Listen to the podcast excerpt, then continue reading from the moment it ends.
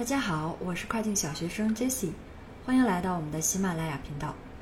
本期节目将跟大家分享如何去核算我们亚马逊产品的利润。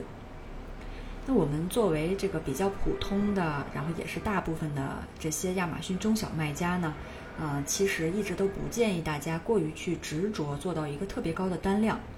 我们不是大卖，那跟大卖的这个盈利方式其实是不同的。我们既不需要有人看我们公司账面做的有多漂亮，然后去实现这个融投资啊，或者是甚至上市，也没有特别庞大的资金链用于大量的货物周转。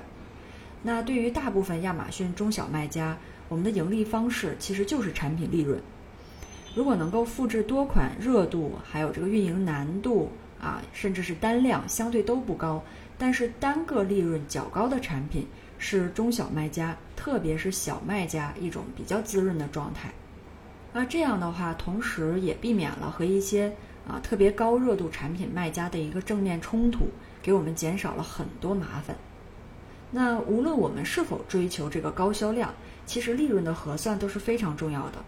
切记切记，就是我们每天去忙着打包发货，但是却不知道自己到底有没有赚钱，那就真的变成了给亚马逊打工了。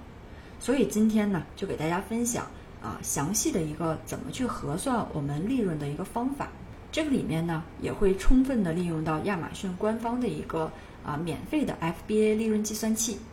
首先，先给到大家一个公式啊，就是在不含场地呀，或者是办公耗材，还有我们退货的这个损毁的啊，以及人工啊这些浮动的成本的一个比较理想的通用条件下。我们一款亚马逊产品的净利润的一个大致的计算公式是这样的：净利润等于售价减去总成本。这个总成本呢，又包含了一次性的投入成本和持续运营的投入成本之和。这里面一次性的投入成本又包含了样品采购啊、啊图片拍摄、产品设计费以及 listing 的翻译费用。那持续的运营投入成本呢，又包含了我们采购大货的成本，还有这个运输费用、FBA 费用、PPC 广告费用，还有这个促销推广费用，以及一些其他的推广费。那下面呢，我们就来分别介绍每一项的计算方法，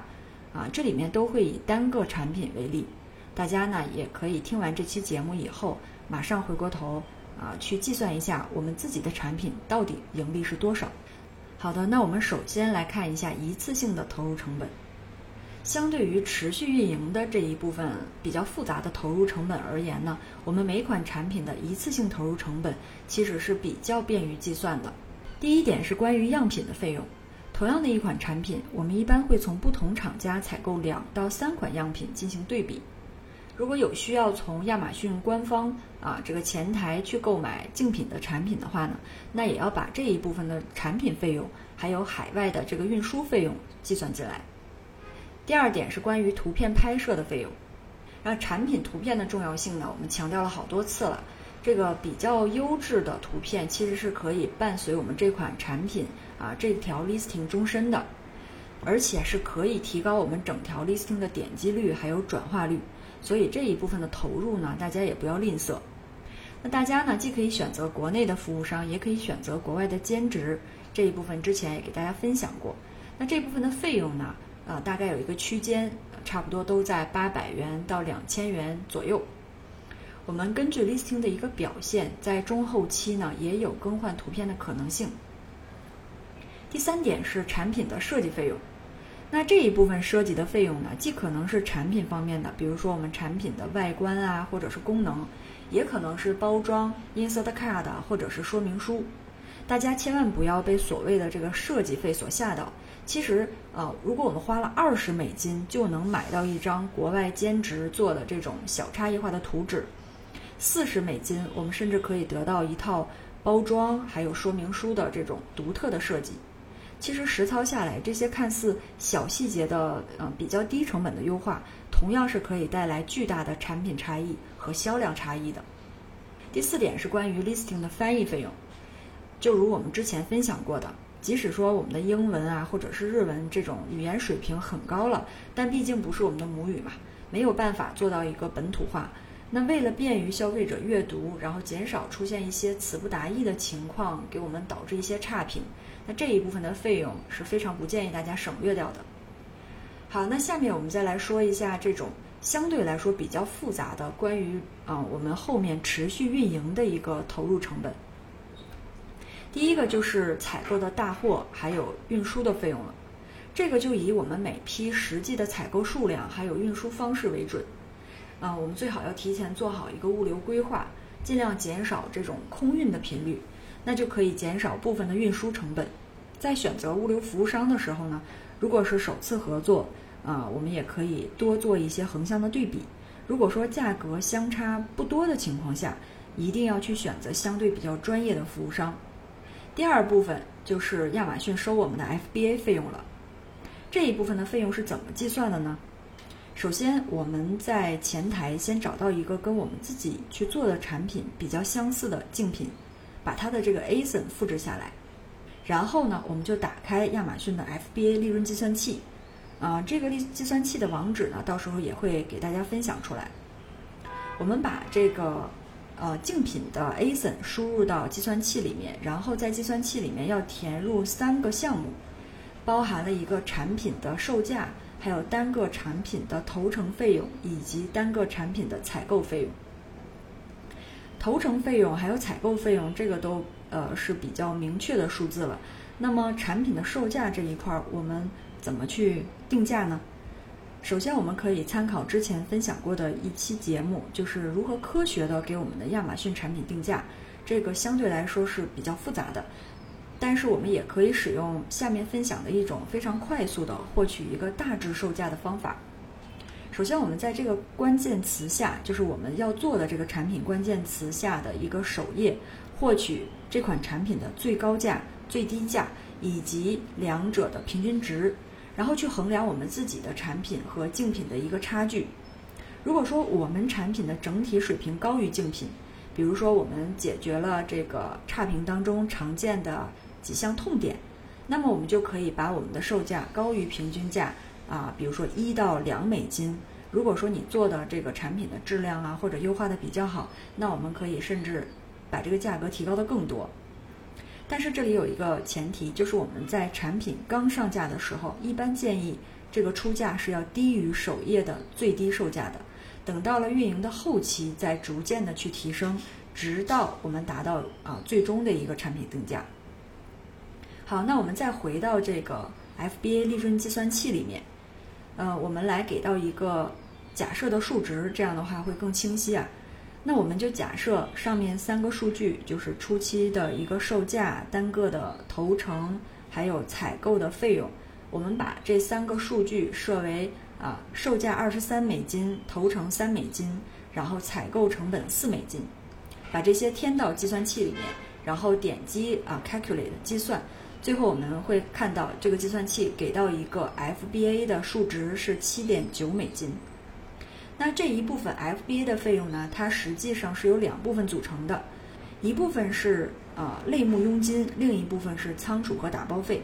我们在这个利润计算器里面都会看到这两部分的一个费用。这张截图到时候也会分享给大家。关于类目佣金这里呢，呃是根据我们所做的产品不同的类目收取的费用不一样。它的一个计算方式就是我们的产品售价乘以不同类目的一个百分比，这个百分比一般就是百分之八到百分之十五。比如说我们做呃这款呃烧烤手套吧，烧烤手套它在这个类目里面的一个佣金百分比就是百分之十五，那么类目佣金就是我们的产品售价乘以百分之十五。在实际的操作当中呢，关于 FBA 的这两部分组成，大家啊知道了以上的这些。就可以了。我们在实际上去计算利润的时候，只要知道 FBA 的总费用就可以了。那么我们现在已经知道了 FBA 的费用如何去计算，下面我们就来到第三部分，关于 PPC 广告的费用的计算方法。那在这一部分当中呢，一个比较简单的计算方式，其实就是参考一个参数啊，广告的 ACOS。ACOS 它的这个数值其实是不断变化的。假如说我们在一个阶段 ACOS 等于百分之十，那么啊，仍然以上面这款产品，呃，二十三刀的这款产品为例啊，那我们所花的 PPC 的广告费用呢，就是产品售价二十三美金乘以 ACOS 百分之十等于二点三美金。也就是说，我们每通过广告销售一件产品，它广告的费用就是二点三美金。好的，那持续投入的这部分运营成本的最后一点呢，就是关于促销推广的费用。前期我们在推广冲排名的时候，会做一些啊站外比较大幅度的折扣。假如还是同样的上面的这款产品啊，我们做了一个百分之七十 off 的折扣，也就是三折嘛。那么这款产品它的一个促销售价就变成了百分之三十乘以二十三美金，就是六点九美金。那么这一部分的促销推广费用到底是怎么去计算呢？这时我们同样要用到 FBA 的这个利润计算器。我们将啊促销售价六点九美金再添到这个利润计算器里面，其他两项保持不变。这里面我们会看到生成的一个数据啊，就是 seller proceeds。当我们的售价在二十三美金的时候，这一部分是正值，然后现在变成了一个负值。那这个是表示什么意思呢？啊，就是亚马逊每个月大概给我们打的一个呃金额，就是这一部分的数值了。我们在添入六点九美金的促销售价以后，这一部分的数值变成了负二点一六美金。那么这个时候呢，我们就得到了每件产品的一个促销成本了，就是二点一六加上我们产品的采购成本四美金，啊，最后得到的每件促销成本就是六点一六美金。除了这些站外的促销成本以外呢，我们可能还会做一些，例如啊，像站外测评啊。等等的这些活动，这个就根据自己实际发生的情况来计算就好了。最后呢，我们这个利润啊，要以运营的阶段性来计算。不同阶段的运营方法还有广告的表现，其实都有差异的，甚至不同阶段的采购还有运输成本都会有一个小幅度的差别。每个阶段的利润，我们要做到心中有数，才能更好促进这款产品的后期运营，以及我们整个店铺产品的整体规划。以上呢就是今天关于如何去计算亚马逊产品利润的分享。如果你还有其他问题呢，也欢迎给我留言。感谢大家的收听，我们下期再见。